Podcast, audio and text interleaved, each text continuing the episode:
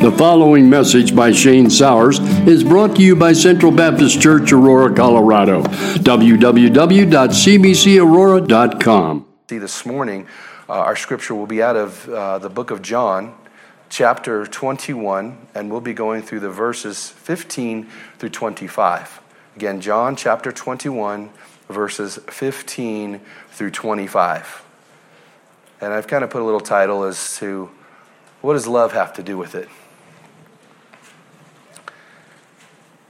So as you're turning there, you can see that we, we can all recall that Jesus has demonstrated the reality of his love uh, and of his desire and ability to bring restoration. Uh, you see, as, as we'll see in these scriptures at this point, at this time, that Jesus has now fulfilled God's plan to rescue his people from sin. Uh, that Jesus forgave Peter and the disciples, for that matter, and has rec- recommissioned them uh, back at their task of following him.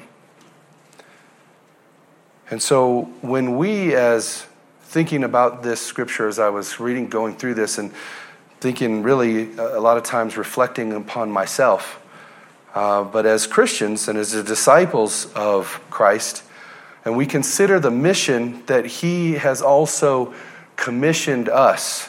As he did his disciples to follow them, he too has commissioned us uh, in his imperative command for us to go and make disciples.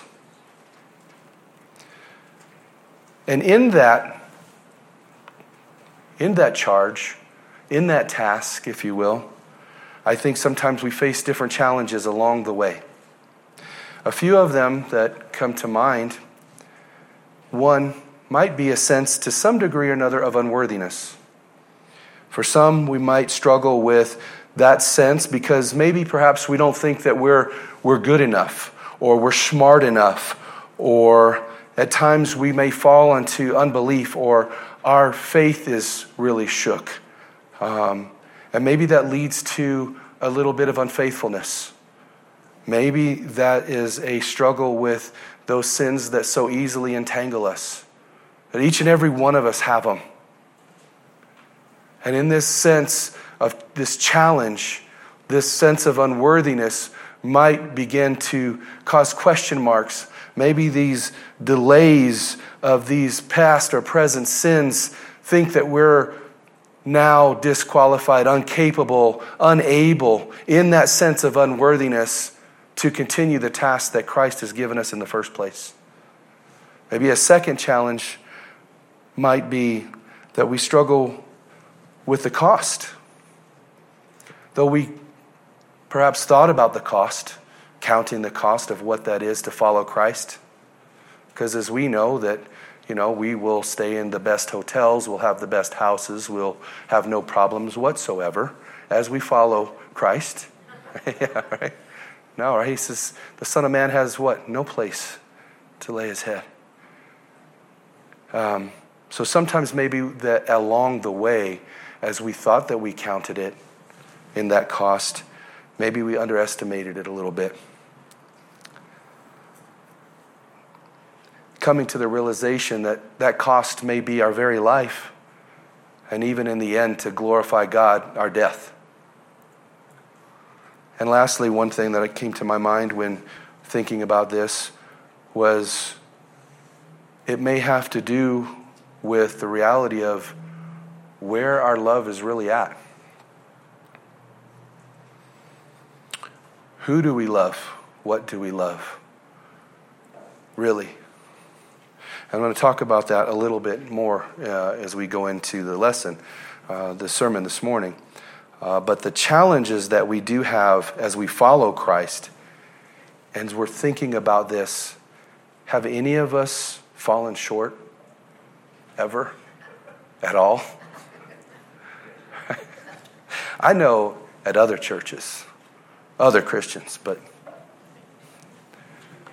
but have we? Let's pray.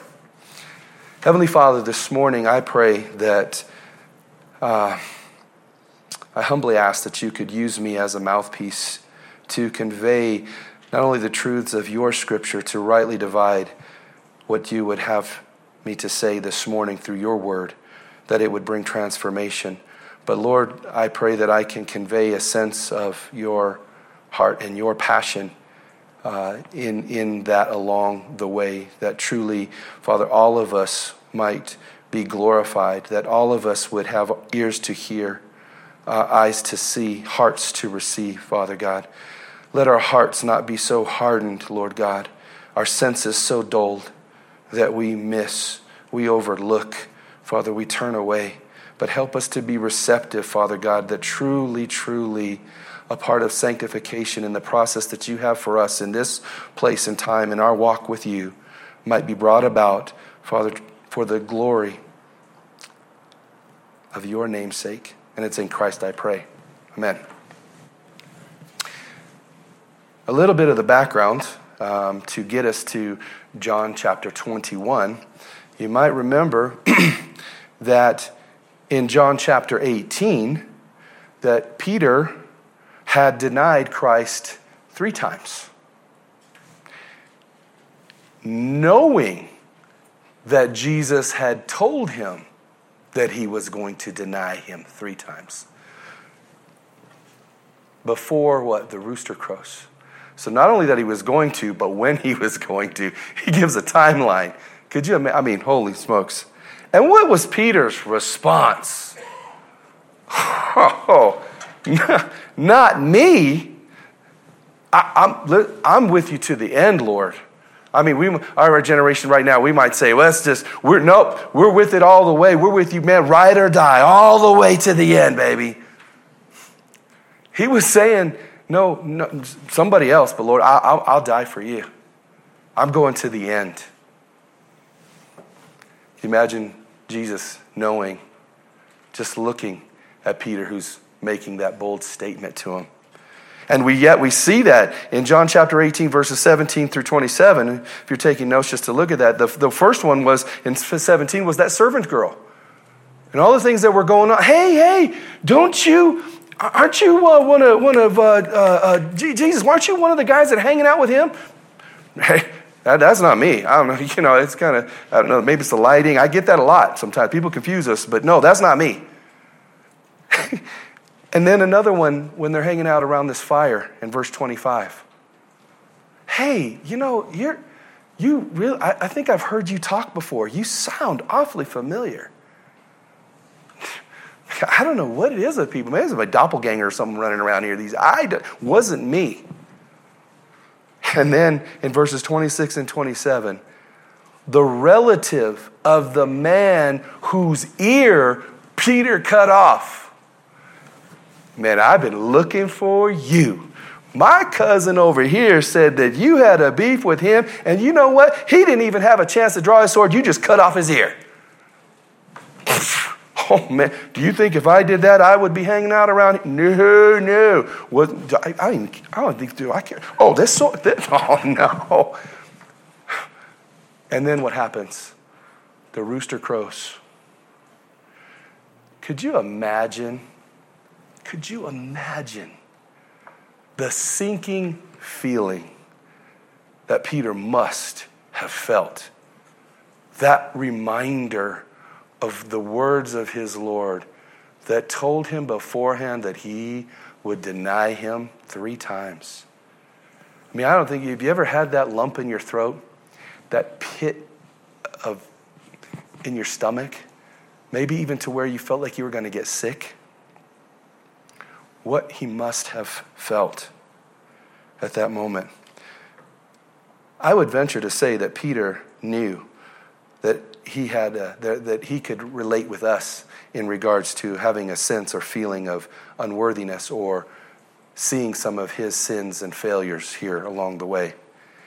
So this is kind of just in a general bit bringing us here uh, with Peter to uh, verses uh, or chapter twenty-one, because in twenty-one verses one through three, before we get to fifteen here, we're going to see that the disciples are hanging out.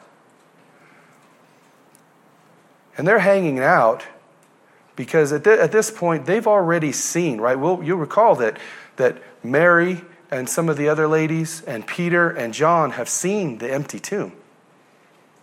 In fact, Mary has a conversation with the Lord and is told to go tell the disciples that he is risen.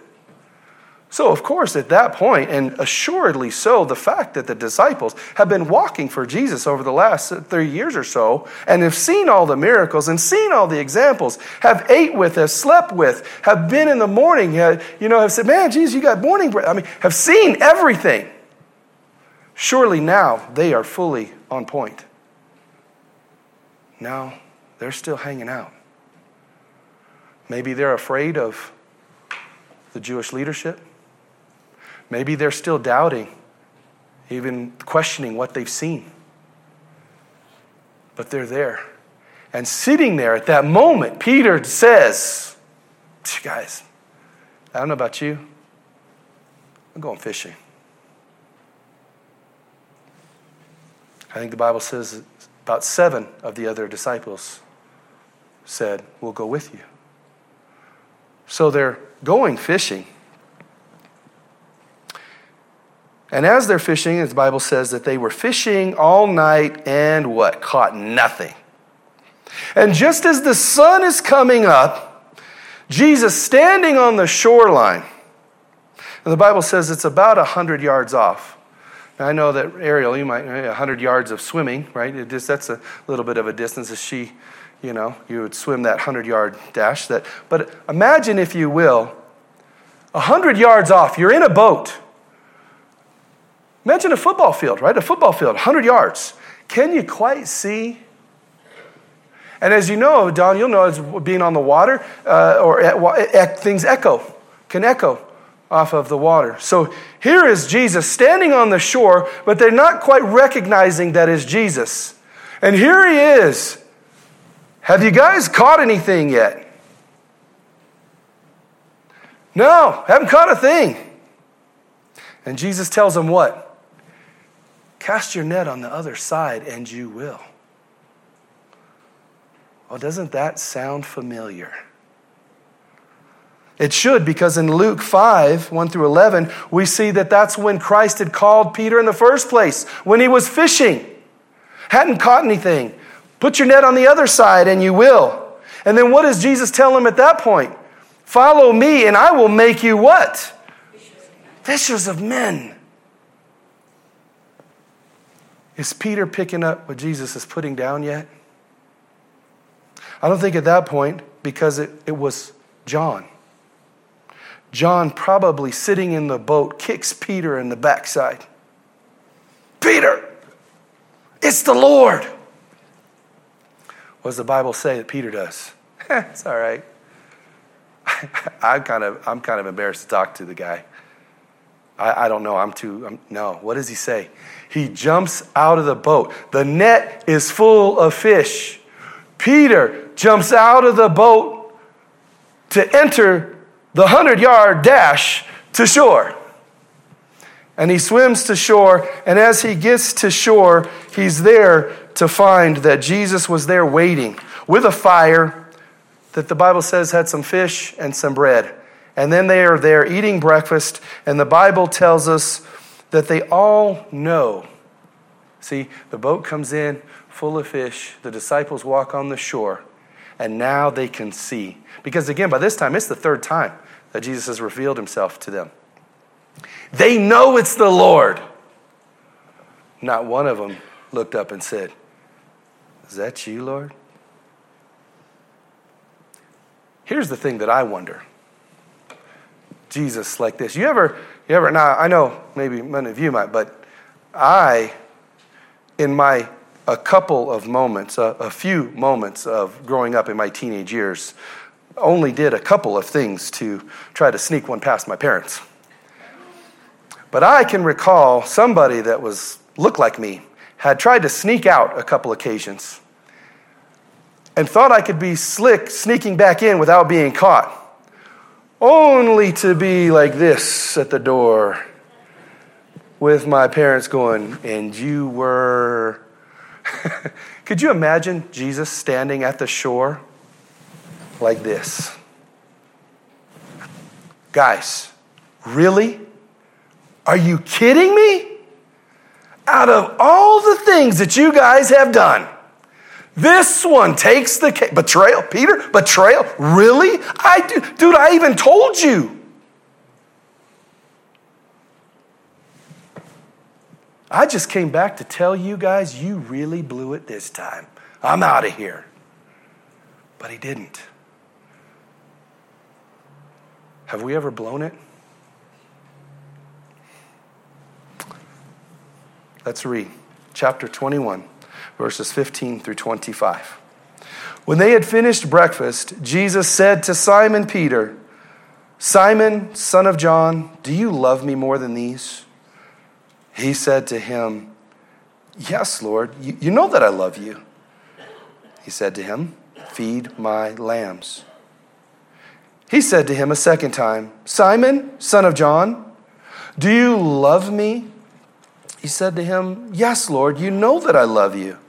He said to him, "Tend my sheep."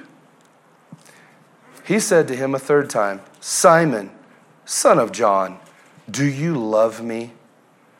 Peter was grieved because he said to him the third time, "Do you love me?" And he said to him, "Lord, you know everything. You know that I love you." Jesus said to him, "Feed my sheep. Truly, truly, I say to you, when you were young, you used to dress yourself and walk wherever you wanted. But when you are old, you will stretch out your hands, and another will dress you and carry you where you do not want to go."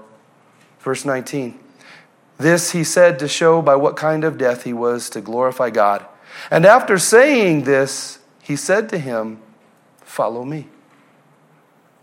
Peter then turned and saw the disciple whom Jesus loved following them, the one who had leaned back against during the supper and had said, "Lord, who is this that is going to betray you?" When Peter saw him, he said to Jesus, "Lord, what about this man?" Jesus said to him, "If it is my will that he remain until I come, what is that to you? You follow me." So the saying spread abroad among the brothers that this disciple was not to die. Yet Jesus did not say to him that he was not to die, but, "If it is my will that he remain until I come, what is that to you?" This is the disciple who was bearing witness about these things and who has written these things, and we know that his testimony is true. Now there are also many other things that Jesus did. Were every one of them to be written, I suppose that it would itself, that it that the world itself, excuse me, uh, could not contain the books that would be written.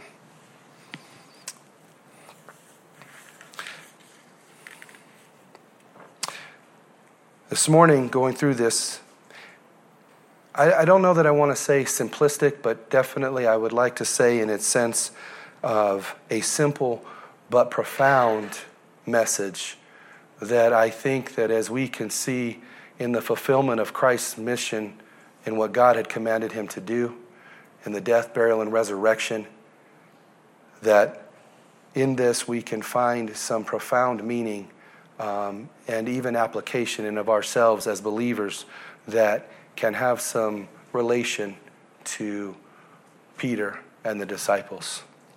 The first point I will talk about this morning will be, will we love and sacrifice? And the second point simply is, what about this man? So the first point, again, will we love and sacrifice? And we just read uh, verses fifteen through nineteen. But just as Peter had denied Jesus three times, Jesus asked Peter if he loved him three times.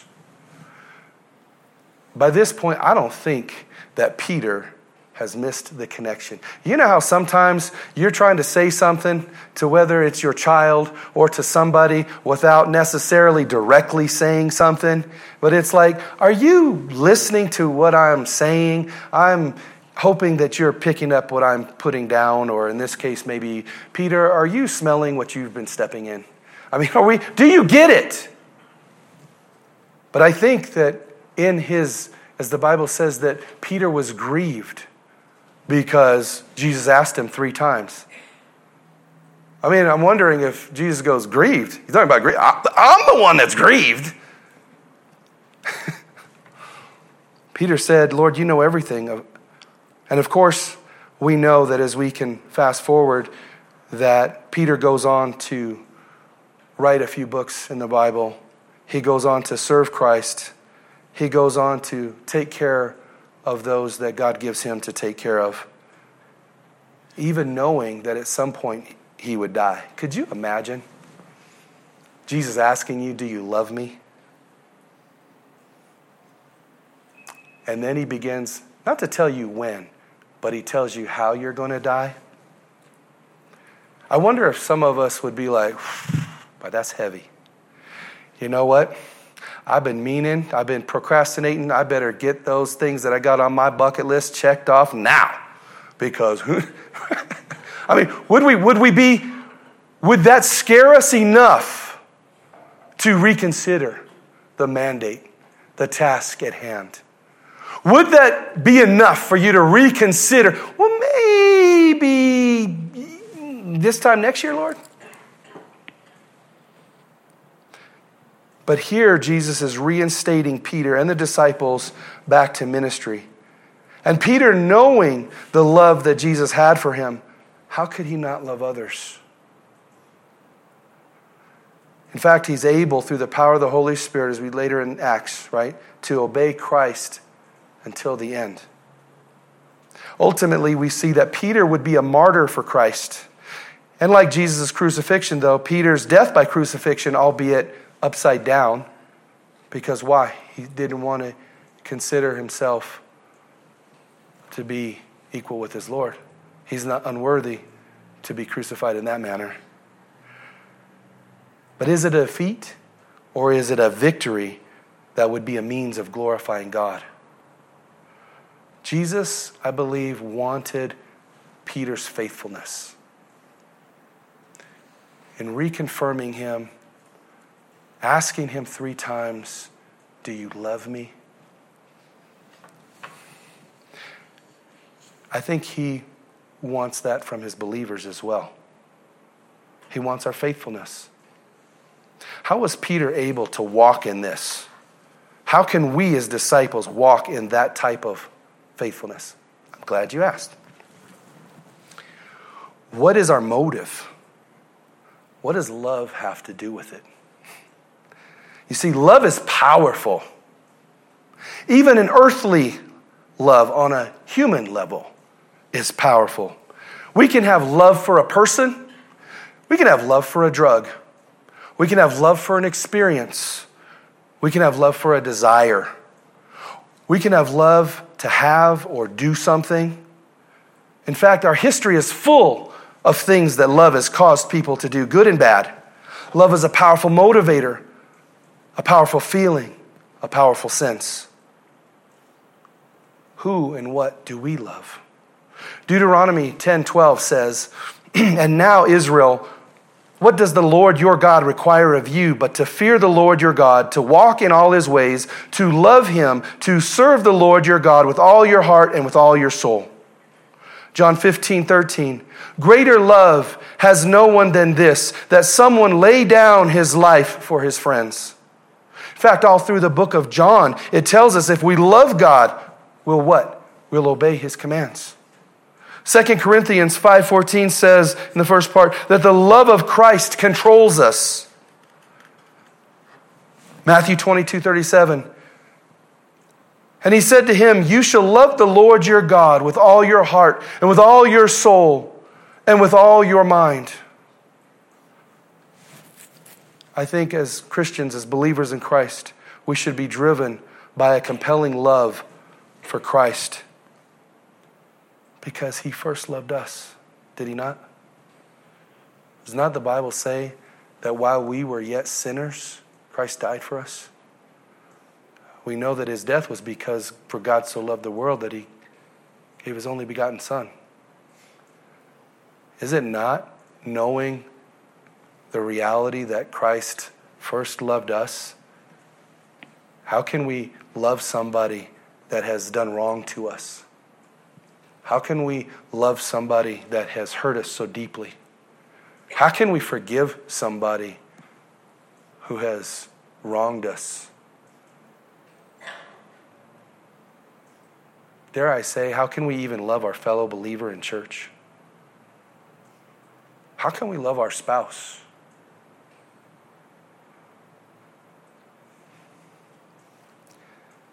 You see, before and from the time of Moses and the Mosaic Law too, and now and through the Old Testament, or New, New Testament, excuse me, we are called to love God.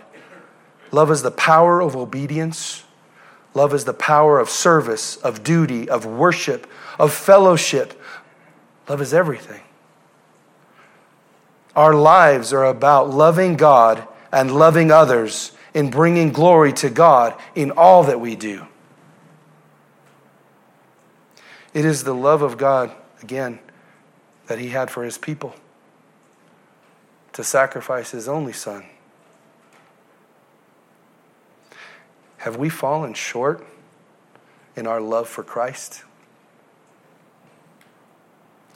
Is our perspective so blurred that we can't find unity inside the four walls of our own churches today? Have our hearts become so hard that we're disobedient to all the biblical mandates and commands that Christ has given us? Do we love our church family, let alone our neighbor?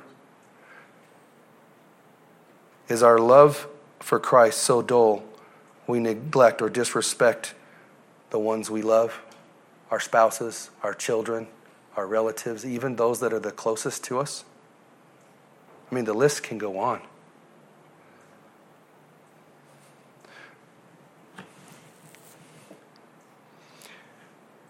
Will we retreat and go back to fishing like Peter did? What is that? Will we go back to what you're familiar to? Will you give up? Will we stop? Will we pause the mandate that Christ has given us as a disciple to go and make disciples? Are any of us here today in need of God's love or restoration, even to some degree or another? Do we need to be reminded in God's love? That can we just see in this moment what it must have been like for Christ and the disciples to walk along the beach at that moment, at that point, in all that has transpired, the good, the bad, the miracles, the hard times, the suffering, the doubting, the disbelief, the very words and promises that Christ had made to him, the parables that he spoke. Jesus, can't you just speak plainly to us? It's not time. He who has ears to hear, let him hear. May we hear this morning the words of our Lord. And in his task that he's given us to follow him. Will we go back? Will we retreat? Will we be stubborn? Guilty myself.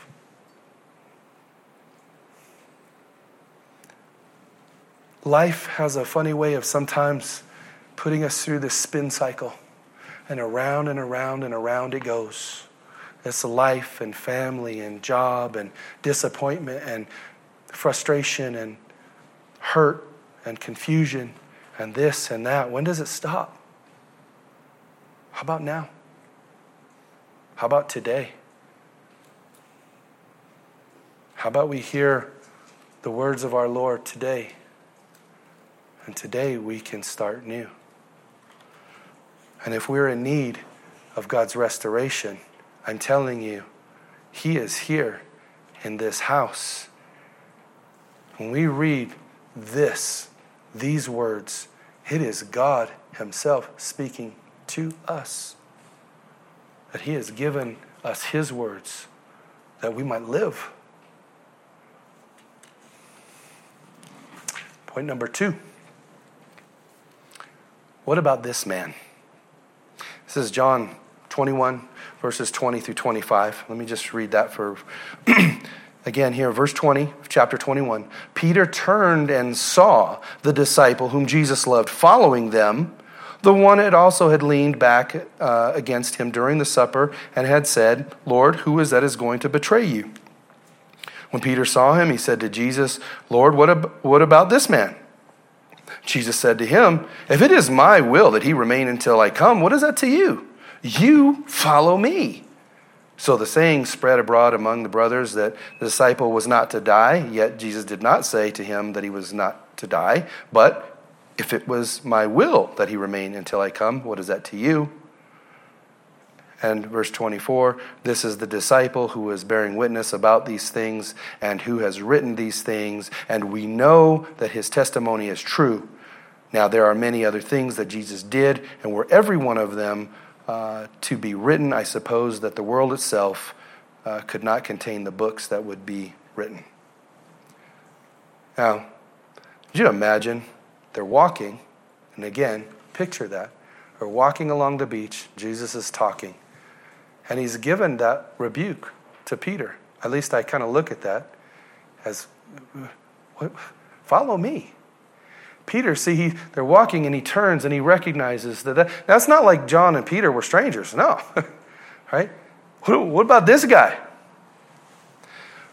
Do we ever ask the same type of thing? Lord, how come my life is like this? You know, you know the things that I do for you, Lord? You know how many people I have put up for your name's sake? And you know what? Look, this is what I got for it. And you know, that Yahoo over there, I mean, I don't know if he's even a Christian. Look, what, look at that, look at that. Look where, you know, and Lord, you know what? I'm, I am dying on the vine, suffering for the, I am here in this house, in this place, and look at them. Look at the house that they got. Look at the car that they drive. Look at the job that they have. You know what? Matter of fact, I've been in my job, and I haven't had a raise in I don't know how many years. You know what? Yeah, we were just talking about the raise that they got, and oh, how great. Oh, sure, I bet how great he was doing. Lord, how about how about them? Lord, how about, you know what? You know, I, I was, man, I was over there talking to, we were at the at the family barbecue, and I was I was tongue, talking to Uncle Fuddy and Aunt Pinky, and you know what they were telling me? That their church, man, they just grew by another one hundred fifty people. Oh, my God. Well, Lord, look at us just, just sucking dry over here in Aurora off of Del Mar Circle. How come their church has got going on? What about that church over there, Lord? You know what? And they got this ministry going on, and they got that ministry going on. And oh my gosh, Lord, look, look at, you know what? Oh my gosh, you know, I can't even believe that they, they call themselves parents. They, they they they just abuse those kids. I can't, they just let them do whatever the heck they want them to do. And, and look at, look at over here. And how come I have, and holy smokes, have we ever done anything like that? Now, I was saying in, in Sunday school class, you know, my wife tells me, you know, we don't compare. I'm, you don't compare. And I go, but I wasn't comparing. I'm just making observations. Of course, that gets me an elbow, right? Peter could say, I'm not, I'm not comparing. Lord, I just wonder. I'm just, you know, I'm, I mean, because look, look at what just Jesus just told him. He just told him how he was going to die. Well, if I'm going to be doing this work for you and following you, Lord, what about my buddy John here? What if I want him to remain until I come? What is that to you? And just like some really good old-fashioned church history, which again doesn't happen here, but in other places, the rumor mill kicks in, and all of a sudden, it's decided that John is going to be alive until Jesus comes back. And Jesus is like, I didn't even say that. That's not what I said. What I said was, if that's what I wanted, what does that have to do with you? You follow me. Every single one of us may have similarities in the things that we walk through and deal with. But we all have different degrees of them. For whatever reason that is, who can truly know but the Lord? But it doesn't change the mandate. You follow me.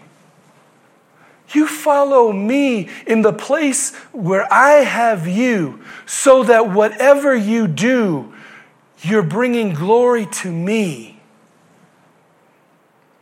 You know, Peter's life and his actions can sure seem a lot like some of ours, right? He wasn't he quick to anger at times? We can see that when he cut off the guy's ear. I mean, that's, that's just the knee jerk. Let me just knock him out, Lord. He overestimated himself and underestimated others. No, Lord, I won't. I, I'm. You know what? I'm with you till the end, Lord. I don't know about these other guys, but you know what? Nope, I'll never deny you. I'll die for you, Lord. He was quick for short responses. He denied Christ three times. Second-guessing his call and his purpose because he went off fishing. He knew full well. They all did. Don't we know better? But yet we still, don't we have the same similar responses in our life? I mean, man, here they are walking with Christ in his earthly ministry, seeing the things that they saw, experiencing the things, the sights, the smells, the sounds. Could we imagine even? And today, in each and every one of us, we all have stories. We all have stories of doubt, disbelief, heartbreak, happiness, joy, excitement, good times, bad times, sad times.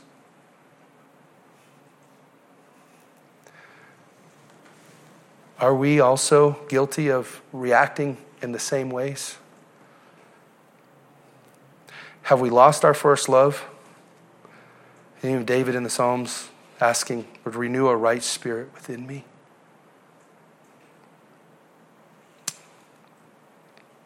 Have we complained so much when we have been given so much?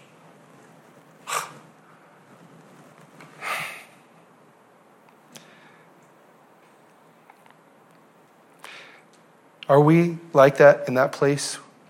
And Peter is there.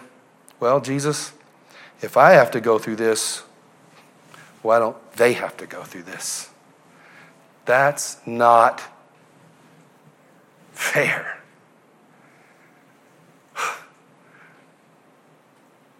I know I'm probably the only one that's ever said something like that, even to myself. I thought, that's not fair. Do you know the blood, sweat, and tears we put into this?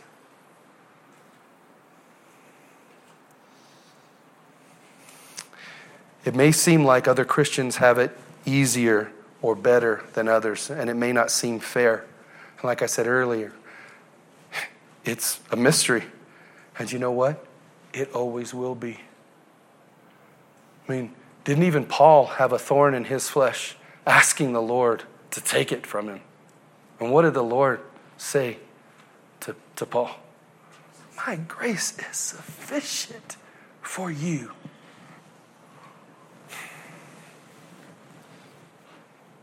And the Bible is full of these types of examples. I don't know, perhaps, maybe, you know, sometimes when we have questions that we don't have answers to, and we say, well, you know what, I guess we'll find out, you know, when we go to heaven. But I think sometimes that thinking about that, I don't know, I wonder when we go to heaven, will that really even matter anymore at that point? But this here and now, right? This struggle, right? Don't they say, what is the saying? The struggle is real. I can see Jesus telling us the same thing as he told Peter. What is that to you? As for you, you follow me. And could you imagine Jesus, even in that conversation, looking at you as you're walking along the beach, right in your face, looking at you, saying, do you love me? You follow me. This we do know, our ways are not his ways. His thoughts are higher than our thoughts. But we can trust the Lord and put our faith and our hope in him alone to be our sufficiency, even when it doesn't make sense. And I know it's harder. And so it's that saying, it's easier said than done. But we can face our sufferings, our hurts, our disappointments, good times, bad times, confusing, hardships, happiness, sadness, all of it for the sake of Christ. I told the class this morning that in all of these types of things, Paul in the Bible does say that there is a secret to being able to handle all that. And he says it that way. He, I have the secret. And a lot of times this, excuse me, this particular passage of Scripture is taken out of context in some points. But in here, we'll look at the context of what Paul says in Philippians chapter four. Excuse me, my...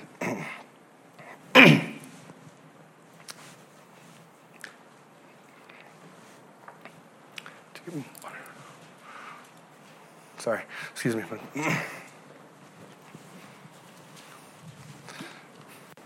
Philippians chapter four.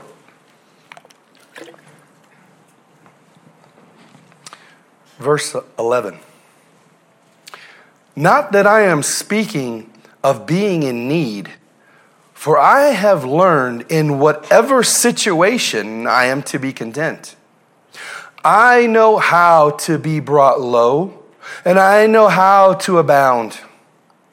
In any and every circumstance, I have learned the secret of facing plenty and hunger, abundance and need. He's saying, I've learned the secret. Anybody ever felt like that? You're, you need something. You don't have something. You're hurting. You're, you're high. You're low. All of these things. He said, I've learned the secret. Verse thirteen, what's the secret, Paul? I can do all things through him who strengthens me. Or some might say through Christ who strengthens me.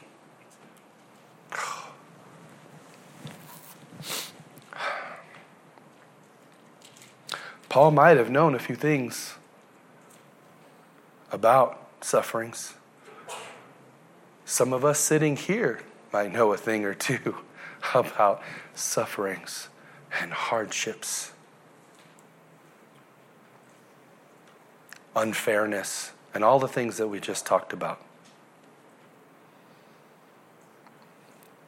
But trying to rely on Christ's strength for sufficiency and finding contentment in it all through his strength is the secret that we need to have to rely on. Jesus' last words to Peter as he recommissioned him were, follow me. Maybe some are here today, or those listening online, are in need of God's restoration and or forgiveness, that we too may follow Christ. You see, God's promises are all yes and amen. Because Jesus alone fulfilled God's plan to rescue his people from sin. Jesus was able to forgive the disciples of their sins and failures and then recommission Peter and the disciples in their task to follow him.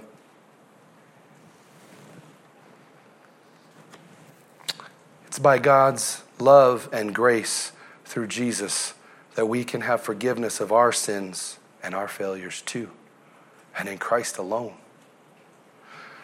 I believe that God does desire to bring restoration to his people. I know that a shepherd will leave the ninety-nine to get the one. Have you ever felt like you're that one? Have you ever felt like you've just, Let's just, you've sinned. And you know what it feels like when you sin sometimes and you're sitting there? And it feels like everybody knows what you've done. And you feel isolated.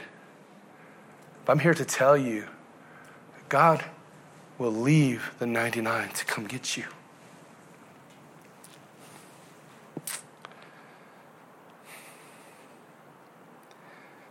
He's faithful even when we're not.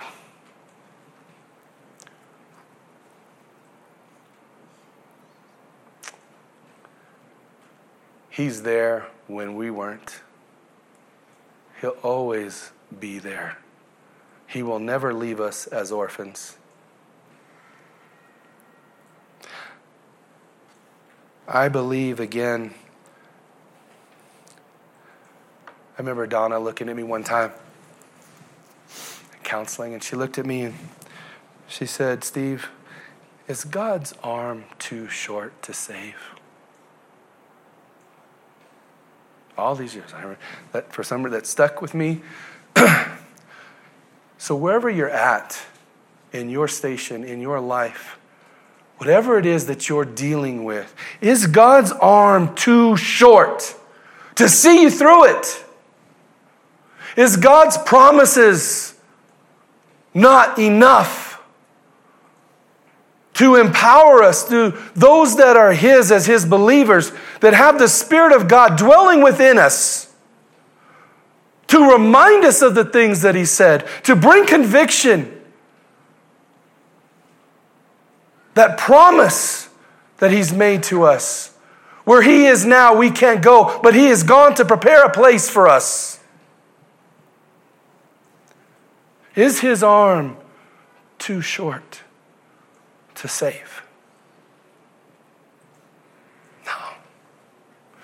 Sometimes I think we allow our pride, our selfishness, our disobedience, our hard-heartedness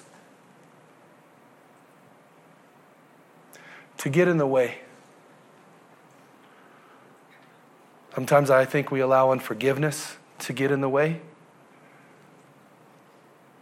I think sometimes we